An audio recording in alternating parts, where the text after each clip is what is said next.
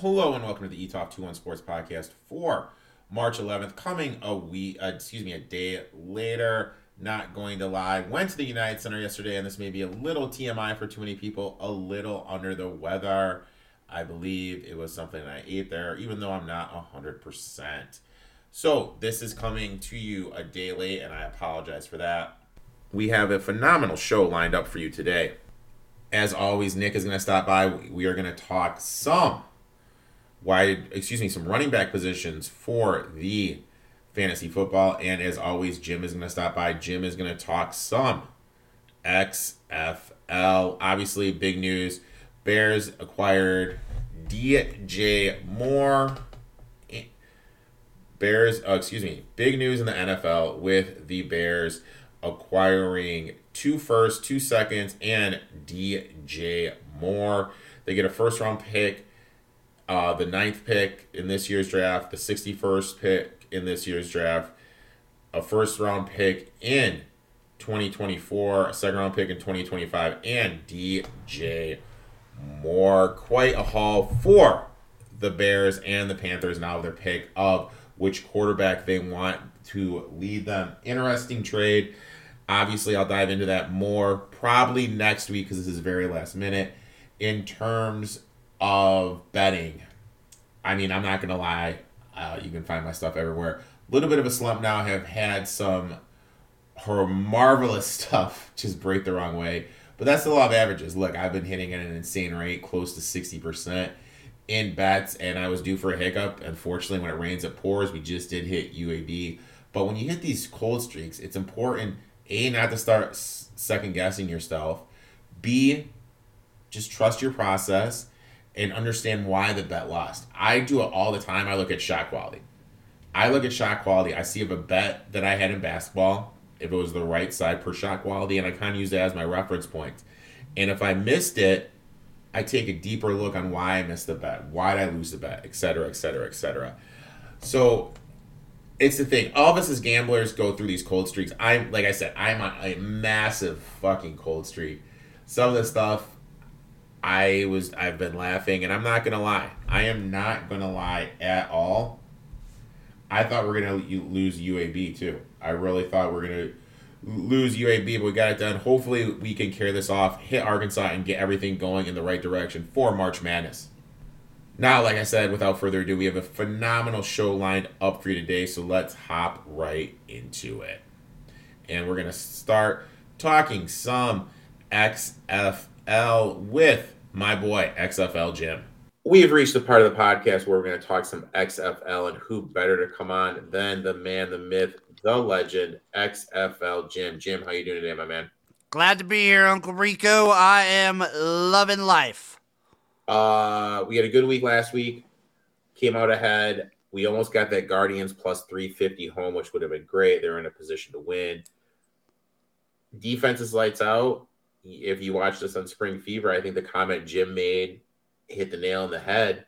They're good from 20 to 20, but inside the 20, this team's just an utter train wreck that can't score. I have a running theory. I think Paxton Lynch is the anti Jimmy G that he just finds he just he'll have a decent game, but just lose. He will never win. Paxton Lynch is a born loser. Um, and losers lose, man. Um, next, what about uh, are the are the Roughnecks the best team by far, or are they just been are they just ahead of the curve with the experienced coaching staff? You can't say by far because DC is also 3 0 and looking fantastic. I think they're buying away. Well, not buying away. I think they're the two best teams. I think they both might be overvalued a little bit.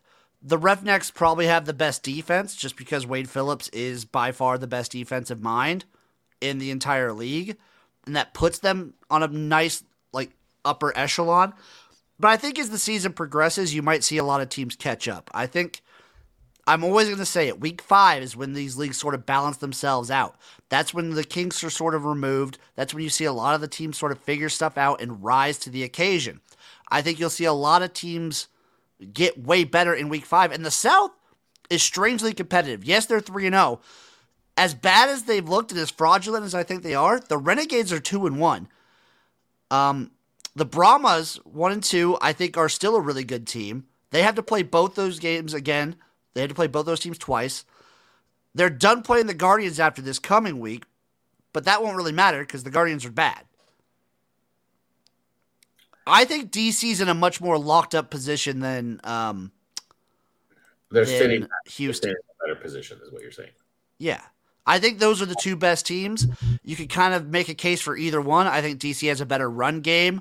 I think the overall quarterback play so far for Houston has looked better.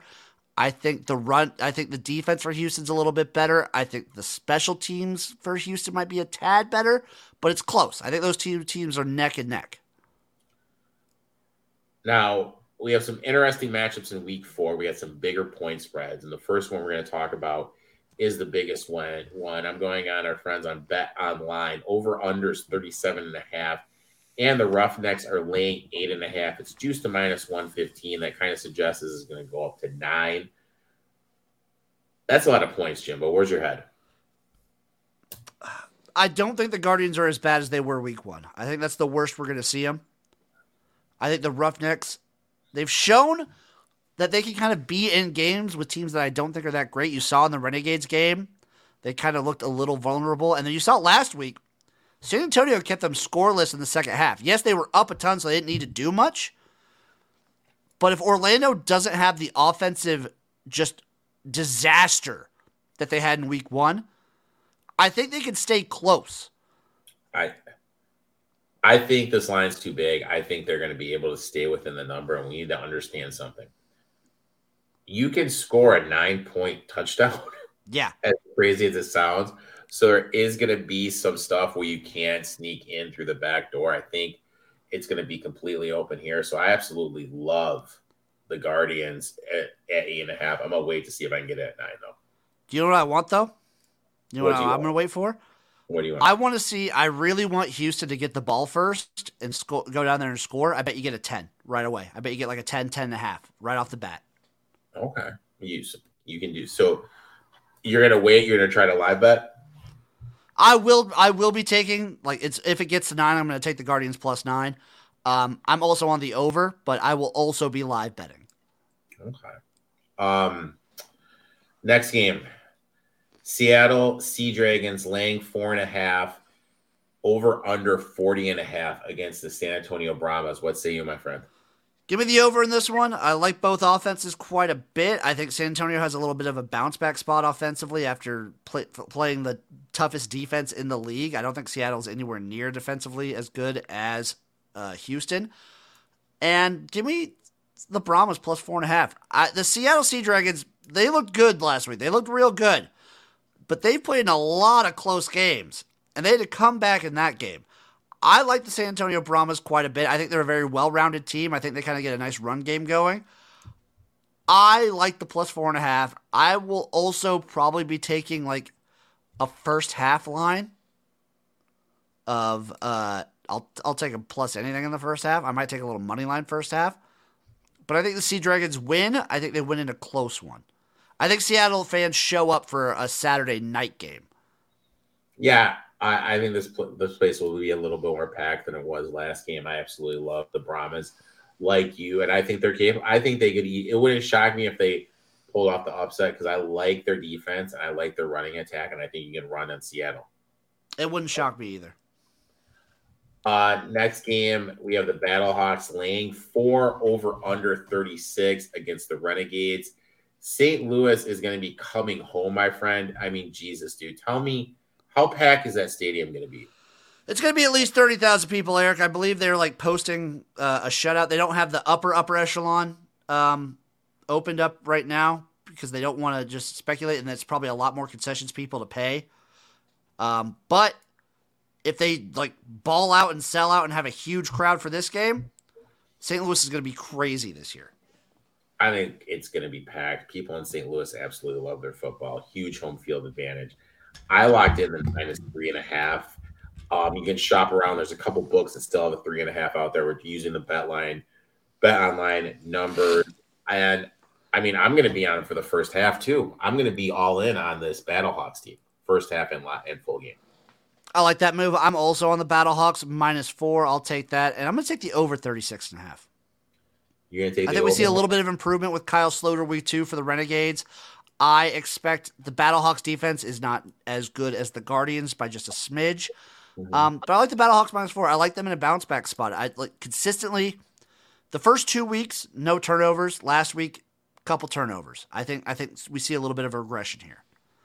But the Renegades have gotten the most turnovers of like any team in the whole league, so who knows? This team is incredibly lucky in their own regard to be two and one.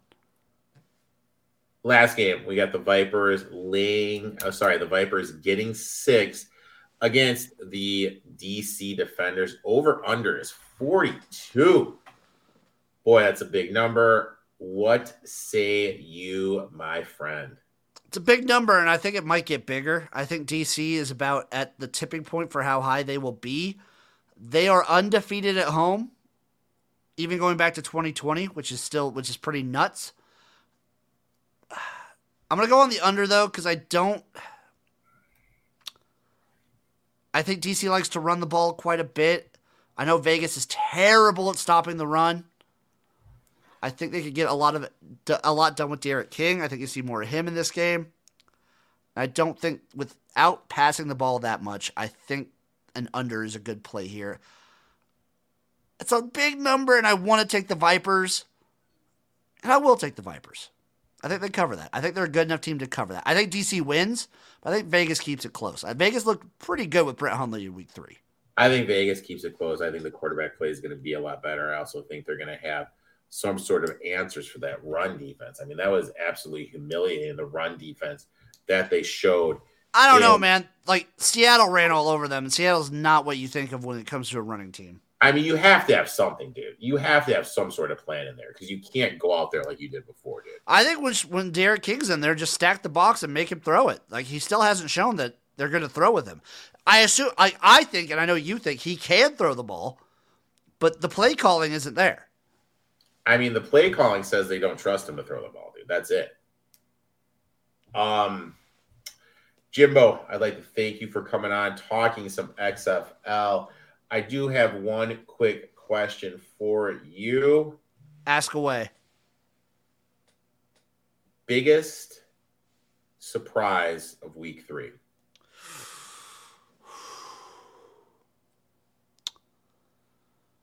probably how competent Paxton Lynch looked. Okay. Because he looked pretty good. That offensive line is not doing him any favors. It's just straight up bad. But the Guardians, like, kind of, I came away looking a little bit more impressed. Biggest disappointment, week three. Second half of Houston. Like, how do you just score zero points in the second half? I get you're up by a ton, but come on. or the people's takes. My biggest disappointment is not football related. It's people's takes online, like boo hooing the brawl in DC St. Louis. I love that shit. That is what the XFL is about. It's about emotion. It's about just like every game was chippy. The players were like going at each other verbally, sometimes physically. I love it. Embrace it. The XFL should embrace that. Um, XFL rankings. Uh, Houston won. DC two. I have them written down.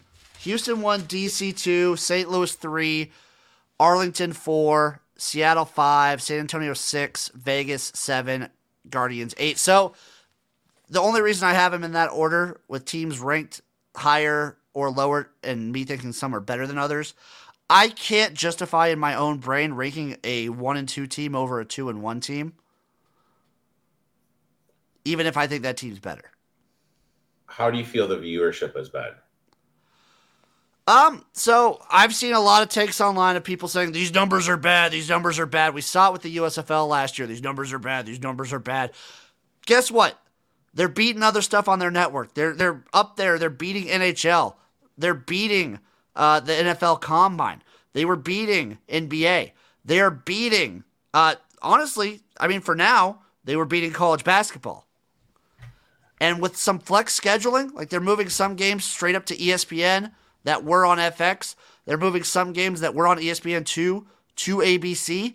I expect we see some bigger numbers. Yes, we've seen drop offs each week, But certain matchups at certain time frames get a lot more viewership. And same thing with the USFL. When you're putting sports on a network like FX that hasn't shown sports in how long, you're not going to get as many viewers. It's going to take time. I agree with you 100%, man. I thought that was crowd sizes for the most part have also been pretty damn good. I think what people expect the viewership to be is a little unrealistic, if that makes sense. They're not going to get NFL numbers. And yes, they're not as good as they were in 2020, but like 2020 was a brand new product. We're basically four years deep to spring leagues trying and failing. You're, eh, you're going to have to like win some of that trust back win win some of that trust back for Jimbo? Not no, just for the people. My trust has been there. Like my trust is free. They have it, and we'll see what the USFL numbers look like this year in year two, showing that yeah. they proved it and could do it. Um, but there's people out there that are still skeptical about spring leagues, and honestly, you've talked about it. We've talked about it. March is worrying. March Madness is going to be worrying because you're going up against the juggernaut. Yeah. I really feel that there's always going to be a place. I think the numbers are good for where it is. I mean, you can get that many people at FX, it's going to be a success in my eyes. Jim, I always enjoy talking to you. Why don't you tell everybody where they can find you on social media, my friend? You can find me everywhere at XFL Jim, YouTube, Twitter, Twitch, TikTok, Instagram. I am all over. I post like a fiend sometimes. I get I get into like posting spurts where I just post a lot in one day or at a time one of the best follows on social media. Make sure to give my boy Jimbo a follow. Good luck in your bets this week, and we'll talk next week, my friend. Damn right. Guys, please give my boy XFL Jim a follow. Must follow on all social media. Funny ass effing dude.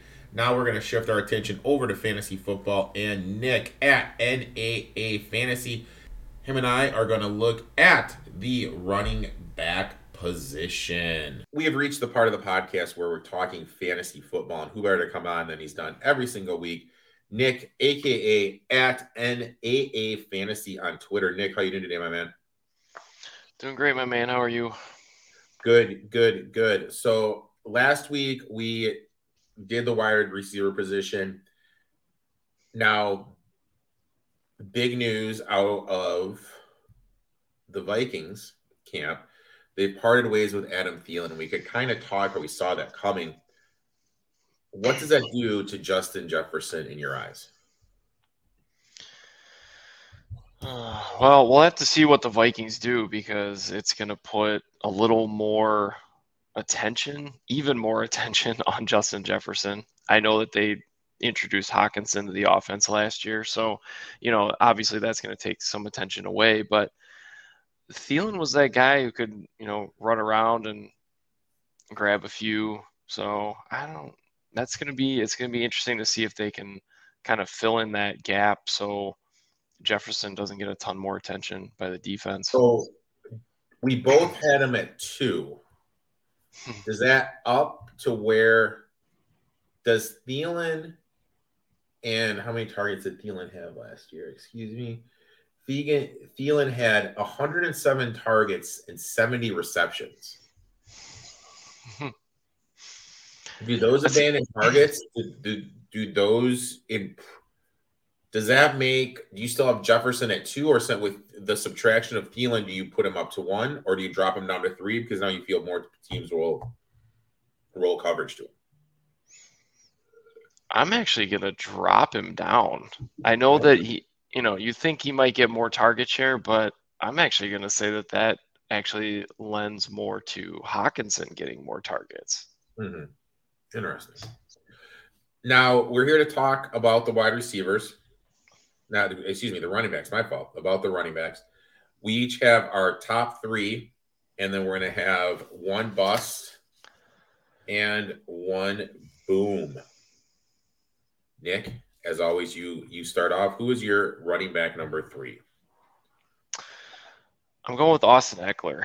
Um, he's, I think he's going to have a little bit of a drop off in 2023. You know, Ekeler's numbers in 2022 were insanely high, but I think that was due to the fact that he had to become basically a full blown wide receiver uh, because Allen and Williams were often injured, so they had to just unleash him as a as a wide receiver. So a lot of his numbers came from receptions, um, and I think th- if those wide receivers stay healthier this year, their wide receiving core stays healthier. They add some more weapons that can stay healthy. His numbers will fall a little bit, and also with the new OC Kellen Moore coming in, you know, we could easily see a split carry backfield back there too, which will take away some of his, you know, because we we obviously saw that in Dallas with Kellen Moore. I mean, Pollard and and Elliott just split carries, and it was effective, but yeah. think it's going to take some away from Ekeler. He will he'll still be a top tier running back. He just won't be as high as he was last year. My number three, I'm going to my man crush, Nick Chubb it's only a matter of time before Kareem Hunt gets traded, and this could lead to him being a bigger factor in the passing game. Also, with Watson getting more and more comfortable behind center, this should open up more running lanes because they're not going to be able to key in on the run if Watson's able to throw the ball around like he was during his Houston days. And lastly, we need to remember when Watson was in Houston, they ran a lot of RPOs. Doing that with Chubb that could open up some stuff. Depend if the DE is cheat over to what to um to Watson. I just think it's more RPO, a better passing attack, no Kareem Hunt. I'm just factoring all those in. I think Nick Chubb, he's my number three right now. Yeah, I like that. He's he's in my top five. Uh, he just missed the cut for me. Uh, number two, my friend. Number two, I'm actually going to go with Saquon Barkley. Uh, he made a great comeback last year in a much improved offense. You know, he finished second in touches behind Josh, only behind Josh Jacobs. And he had 10 rushing touchdowns on 23 carries inside the 10. Hmm. Uh, so he got that franchise tag by the Giants, but he's going to have to prove himself again, have another good year to get that big contract after after 2023. So I I got him at number two. I like what they're doing with him. As long as he stays healthy, I think he's gonna have another great year. Plus, good coaching staff, great coaching staff. Um, only a franchise kid, so obviously he's gonna be playing for his kind. More money and Giants' offensive line is slowly but surely getting better. They'll probably use another pick on one. So yeah, I like that. I like Saquon Barkley a lot. My second one, and look, I absolutely hate doing this when I'm going Jonathan Taylor. Uh, no Frank Reich. They brought in Shane Steichen to be the head coach. He's going to be running more of the run based Philly running system. The game plan, trying to get run the ball over 30 times a game. That means that means excuse me, Taylor's probably going to get 18 to 23 carries a game. With all that being said, I expect him to have a huge breakout season. They're going to use some picks, get that offensive line back to where it should be. And they should have a capable quarterback back there next year. That will also open up some run line. But it was always weird to me. Like everyone like kisses Frank Reich's ass, but there was times when he just wasn't giving Jonathan Taylor the ball, and it just didn't make any sense to me with what was going on. Absolutely.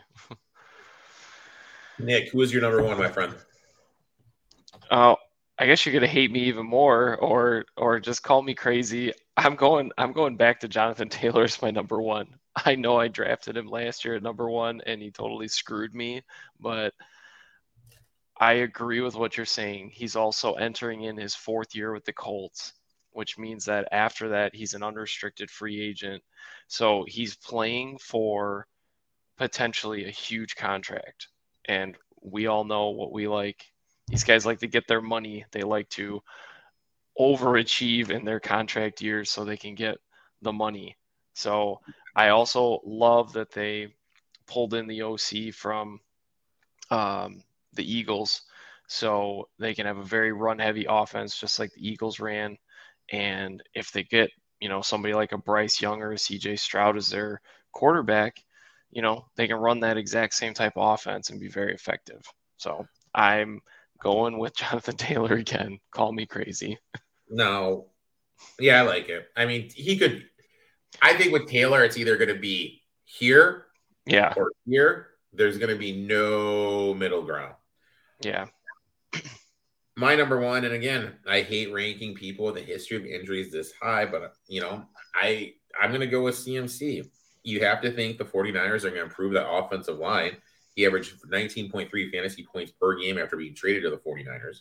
Plus, if they're going to roll out Trey Lance, running quarterback, RPOs, more touches, I hmm. just he was just such a big usage guy when he got there. I think they're going to repeat it. And I'll be honest, this was the hardest one for me to do just because I'm down on so many of these guys. I'll take the guy with the best play caller in my eyes.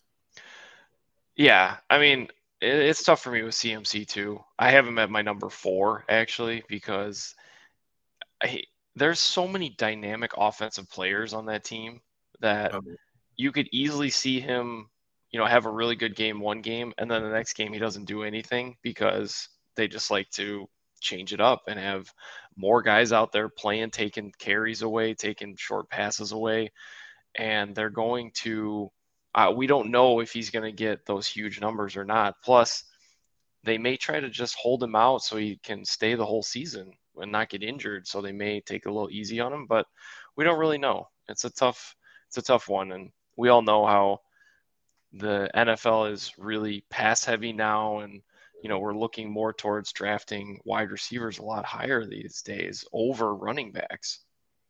Now,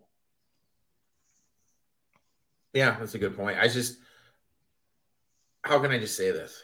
I'm just so down at this position as general. I feel, you know what I mean? Like that's that's my main thing. Now, um, yeah. we're gonna go to our bust. Nick, who is your bust you're looking to stay away from? Uh, I'm going with Mr. Josh Jacobs. Uh, you know, obviously, if you picked him up last year, you got super value out of him. Um, you know, but he overachieved last year, and when you know everybody was down on him because they thought McDaniels was going to come and you know just start a running back by committee offense like they had in New England. Um, so I I think that now that they saw what he did last year, people are going to draft him a lot higher and a lot earlier, and they're going to be disappointed. Uh, you know, he ended up with 1,653 rushing yards last year, which was most in the NFL. Um, you know, he was looking to make that money, a big contract. Uh, this was a contract for, or a, he's, you know, he's a free agent. So we'll see where he ends up, but he's not going to be able to match those numbers in 2023. I got him in the sixth round last year. Yeah, I mean, that's and a steal. I, like, you know, I just, but those those are the guys you want. You don't want to, you don't want to chase last year's success. And I'll be honest, yeah, I don't need to be a dick. If you draft Josh Jacobs, you're chasing last year's success my bust, and I know you're very high in them, so I respectively disagree with you, uh, Austin Ekeler.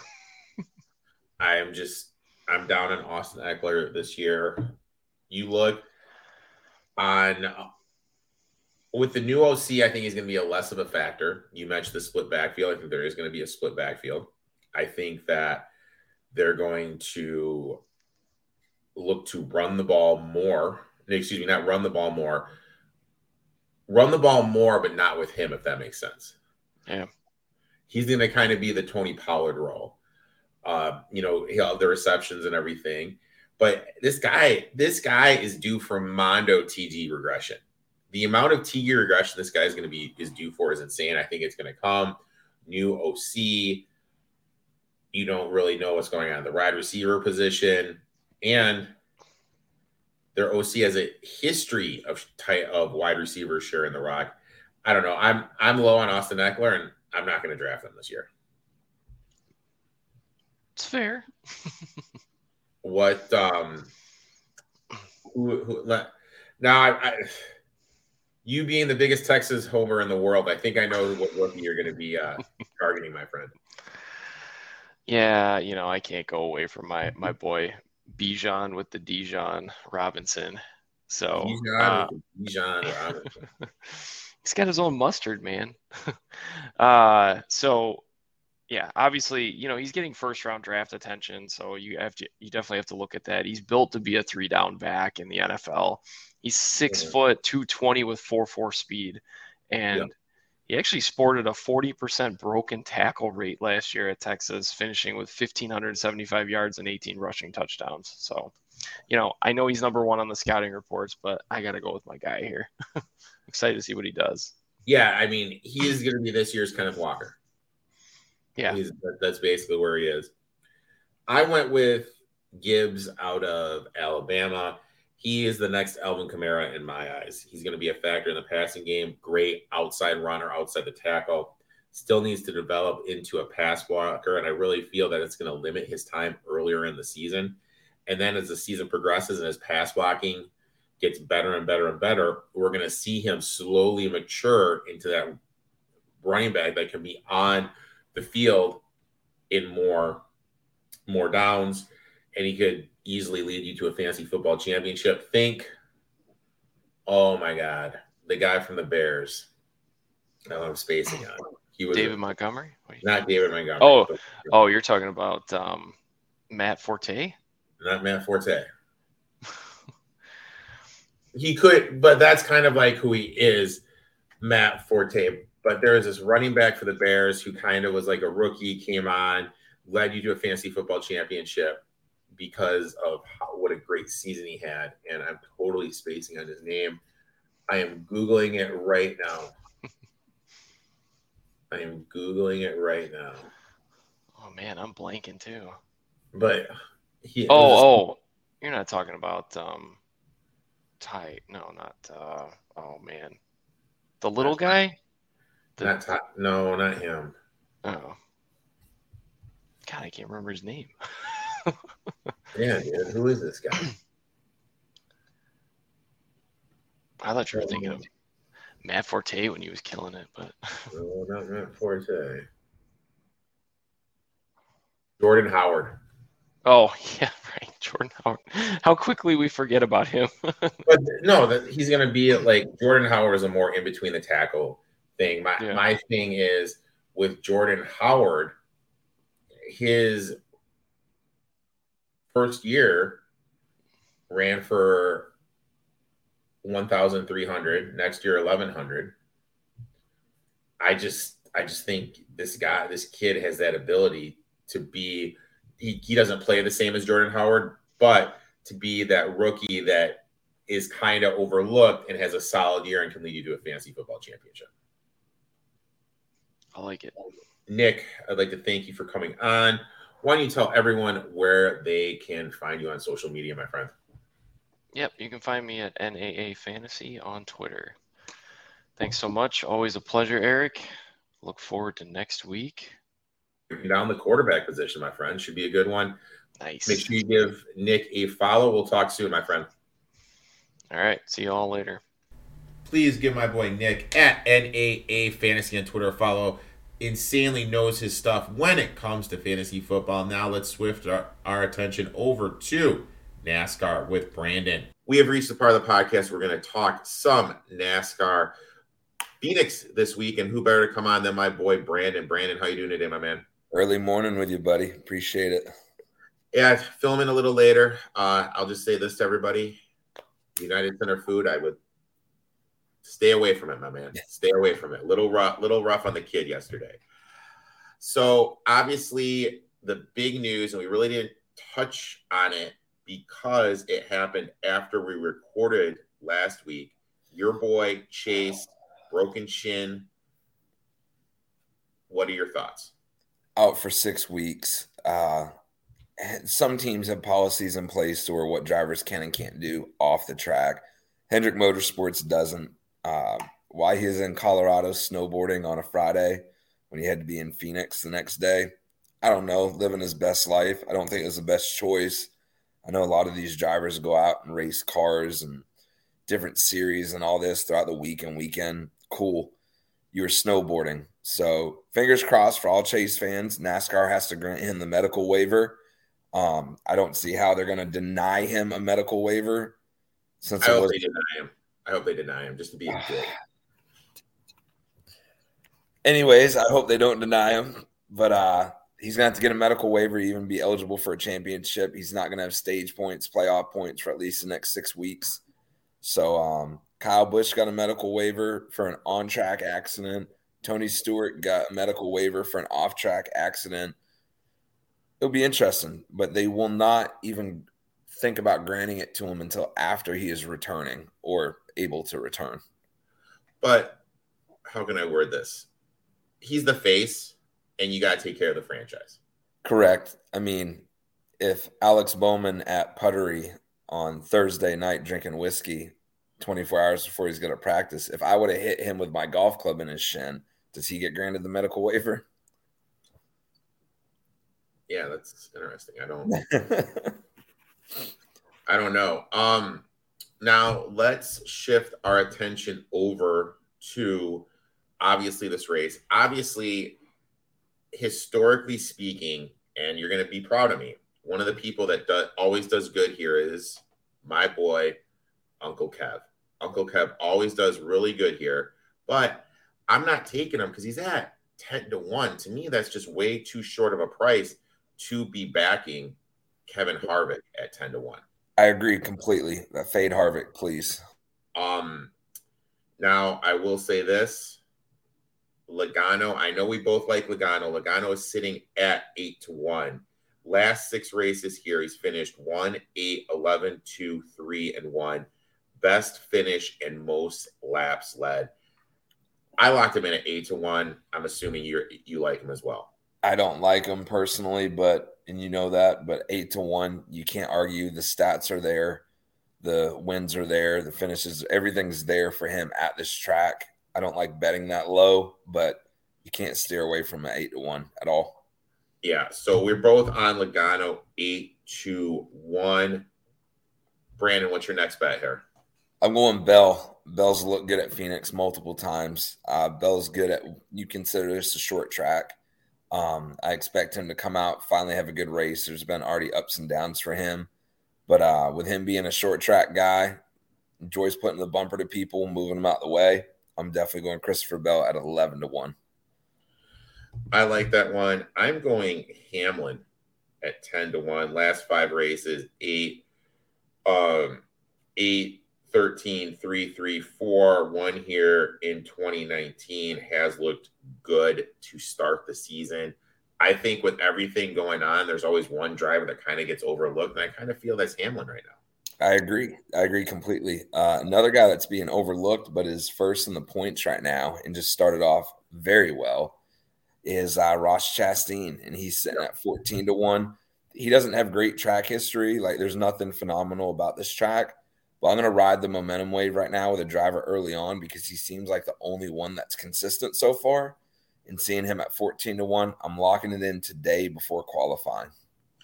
I like that. I like that a lot. My next one are going top top tens. My first one, I am going Almirola top 10, average finish at Phoenix 11.7, two top tens in last six races there. And I just kind of feel I'm getting close to over two to one and a top 10 price for Almirola when he has historically done good at this track absolutely a no brainer for me. I like that. I'm going to sit here and go with Mr. Austin Cindric as my long shot at either 50 to 60 to 1, depending on the book. Um, his top 10 right now is plus 275.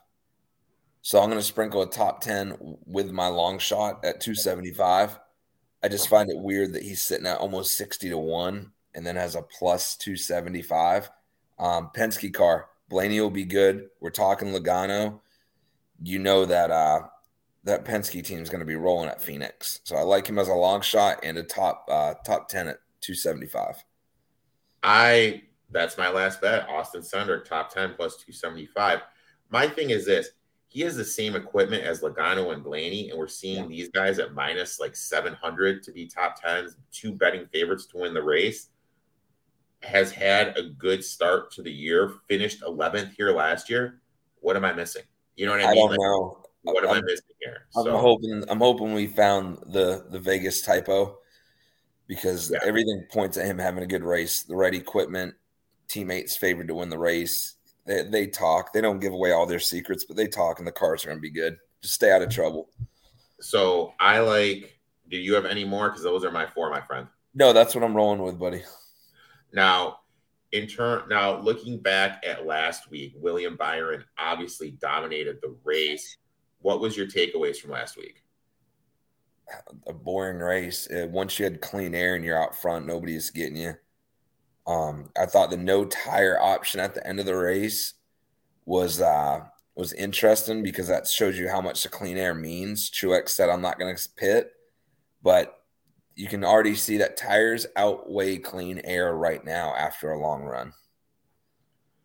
Interesting. Yeah, I thought a I thought the race was insanely boring. Yeah. B, I Byron completely and utterly. It wasn't even close, dude. It, oh, good for good for him. Like, good for him. I, I Bowman was there. Like, Hendricks looked good. Which, by the way, it came out this morning. I don't know what piece of equipment, but every single Hendricks car had a piece of equipment removed late last night that was illegal and is now being confiscated and investigated. That's all the detail I have. And so why don't you tell everyone which drivers those are? That is whoever I think Josh Berry, who's subbing in for Chase, Kyle Larson, Alex Bowman, and William Byron. And I don't know if they qualify today, if those parts are confiscated, if they have to still start in a rear and not be able to qualify. So just keep your eye on that before you place your bet on any Hendricks driver for Sunday. Brandon, I'd like to thank you for coming on. Why don't you tell everyone where they can find you on social media? Boston Boy 83, Twitch, Twitter, and Instagram. Let's cash some tickets. Let's make some money. And uh, we'll talk next week, my friend. Rebound week. Let's go. That's it for the podcast today, everyone. Thank you for tuning in. Make sure to like and subscribe to this podcast. Leave a review. It would really help me out. Reminder the Etoft 21 Sports Show is back live Tuesday night, 10 p.m. Eastern. My boy David, aka Better DP21. We're going to talk all things March Madness give our thoughts on the brackets and tell you what bets to lock in for the first round. Make sure to set those reminders for that. Until next week, boys and girls, let's make some money.